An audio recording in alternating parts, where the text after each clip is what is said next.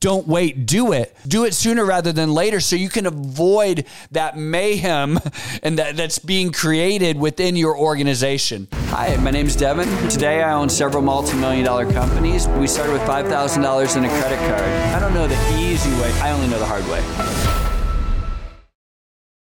Hey everyone, welcome to the Whiteboard Entrepreneur Podcast, where I give straightforward advice to fuel the entrepreneur in all of us. I'm Devon Dickinson, and today we're going to talk about uh, one of the the topics that was pretty popular, and I've had other people request that I can uh, do more on, and it was uh, toxic versus talent part two. And I'm going to start with telling you a story. This last week, I was uh, traveling. I was uh, uh, going running through the airport, and I got this uh, text from my buddy I hadn't heard from in a couple months, and he sent me this text. He said, "I'm going to read it to you." He says, "Hey D, I just got done watching your piece on toxic versus talent, and I just did the hard thing and let my right hand person go. It was uber tough." But man, am I glad I did it oof. and I texted back and said, Oh man, I totally can relate. I know exactly what that's like. I've been through it several times myself. And I told him, I said, Hey, I'm thinking about doing a toxic versus talent part two. And he, and he immediately texted me back. He goes, Hey, one thing. He goes, You can keep the, the podcast super short. He goes, Just title it, Don't Wait. And I thought, oh my gosh, that was brilliant. So here we are, and I'm doing Toxic versus Talent Part Two. Dash, don't wait. Um, so thanks to my friend J Dub for uh, his contribution here on uh, this podcast. But I, I, thought this was so relevant because as I've reflected over the years on folks that we've had to deal with in our various companies that have we've perceived as uber talented, um, but also carried this toxicity within them and throughout the uh, company, it just permeated the company. Um, I was reminded over and over again about my friend J Dub's advice, which is don't wait. And the reason I think this is super important is I've always done a post mortem on after we do let someone go. And there's several things that I've noticed. Number one, the biggest thing that I've noticed is the relief on me.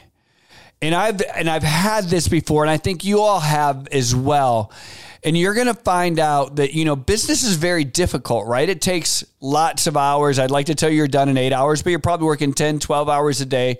You're busting your hump. And when you find out that those 10 or 12 hours a day of work that you're doing are being consumed you know 30% of the time is being consumed by this toxic situation and you're not able to do the job that makes you money is is pretty bad. And you notice over time, one of the indicators to me over time is if, you know, because we all have bad days. So let's say you have a situation where this toxic person within your organization is starting to uh, consume 30% of your time. Well, maybe they're going through something. Maybe this is a tough time.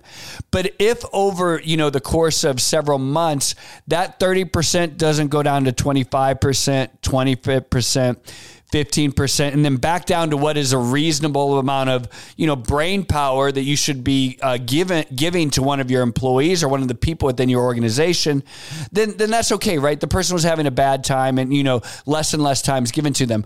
But if over several months you notice that you go from giving them 30% of your brain power to 40% to 50% and all of a sudden you know you're you're giving more and more of your precious time more and more of your day more and more of your billable hours to a toxic situation, a toxic person, eh, you, we need to get that person out. And that's why I said one of the biggest things post mortem that I've reflected upon is that sense of relief because all of a sudden, wow, I have 40% of my day back because I'm not dealing with this toxic situation. And I'm sure you're probably chuckling to yourself right now because you've had to deal with something like that over the time over over the years or you're kind of chuckling and maybe crying right now because you know you're dealing with a situation like that right now where it's getting worse and worse and consuming more and more of your time. The other thing I'm going to tell you that I, as I've done postmortems is that I find out how many people I have either A, lost or was about to lose because of this toxic situation. And uh, and I've realized like, wow, not only has this consumed my time, but it's consuming other people's time that they're connected to as well. And, and it's providing undue stress to them. And remember, you're the boss, right? So like think if they're if if you're dealing with situations as the boss, what are they dealing with? What are their subordinates dealing with? What are their peers dealing with? It's really, really difficult. And as I've done these postmortems when people left, all of a sudden you find out, holy cow, we lost, you know, Angie, we lost Becky, we were about to lose Bob, we were about to lose Joe, you know, and all of these folks, that you realize how uh, how much this toxicity permeates the company and impacts other folks as well. The other thing I would say is financially, um, because typically toxic folks not do they don't just uh, uh, emotionally impact you, they draw on you and they demand you know some things that other folks wouldn't. And I have found a lot of times that I end up overpaying the people who are toxic.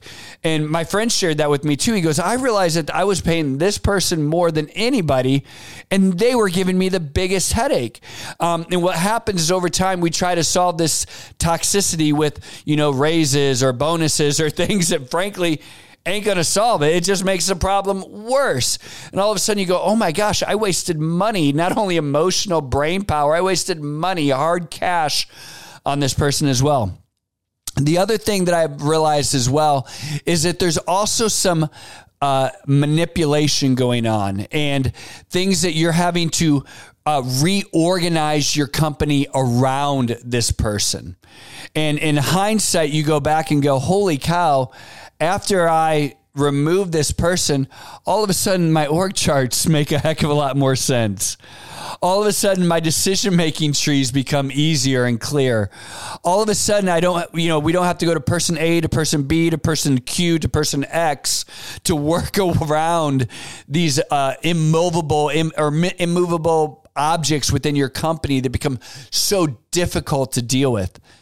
The other thing that I've noticed as well is there is a legal manipulation typically that these folks will bring.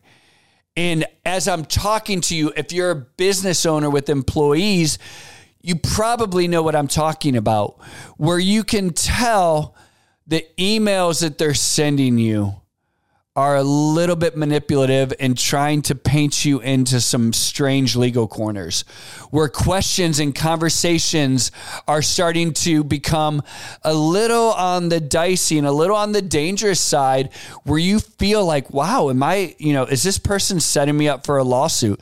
Does this person know that they're toxic, know that I'm going to probably eventually try to get rid of them? And are they trying to set me up for some further complications down the road legally? And so now you have this weighing on you as well. And when that person is finally gone, just to be able to release all of those different things that I've that I've explained to you is amazing. And so going back to my friend's advice, which is don't wait, do it the sooner that you can do that, the less of these problems that you're going to have happen down the road. So when you see that going from the 30% to the 32% of your brain power to 35%, get on that as quickly as possible because the more that this takes, the longer it takes, the more brain power, the more legal issues, the more uh, people that you lose, the more stress, the more weirdness in your organization. Like, do it sooner rather than later so you can avoid that mayhem and that, that's being created within your organization. And finally, there's another point that I want you guys to realize. And this one, always gets me. And this is also what my friend reminded me that that person every time that they have left and this goes without without fail as I've reflected on this on all of my organizations this person I thought that was so talented that I was willing to put up with all of these you know idiosyncrasies and weirdness going on within my organization I was willing to put up with them because I thought they had this talent without exception, every person that I've ever let go that I thought I was I was trading out talent for toxicity has not been nearly as talented and valuable as I thought. Because I've realized after we've removed that person from the organization that that person had painted a picture of what they do, how valuable they are. And oftentimes they've manipulated others and got others to do their work and, and, and created a, a facade of what they were doing, which frankly just flat out wasn't true. They were not nearly as talented and as valuable as I ever perceived. And my friend J Dub, that's the same thing that he told me. He goes, You know what? At the end of the day, I realized that I don't know what I was worried about. This person wasn't that talented. They were not that valuable to my organization that I had to put up with this. And so I'm going to remind you of what he said because this podcast, this part two of toxicity versus talent, can be really, really short.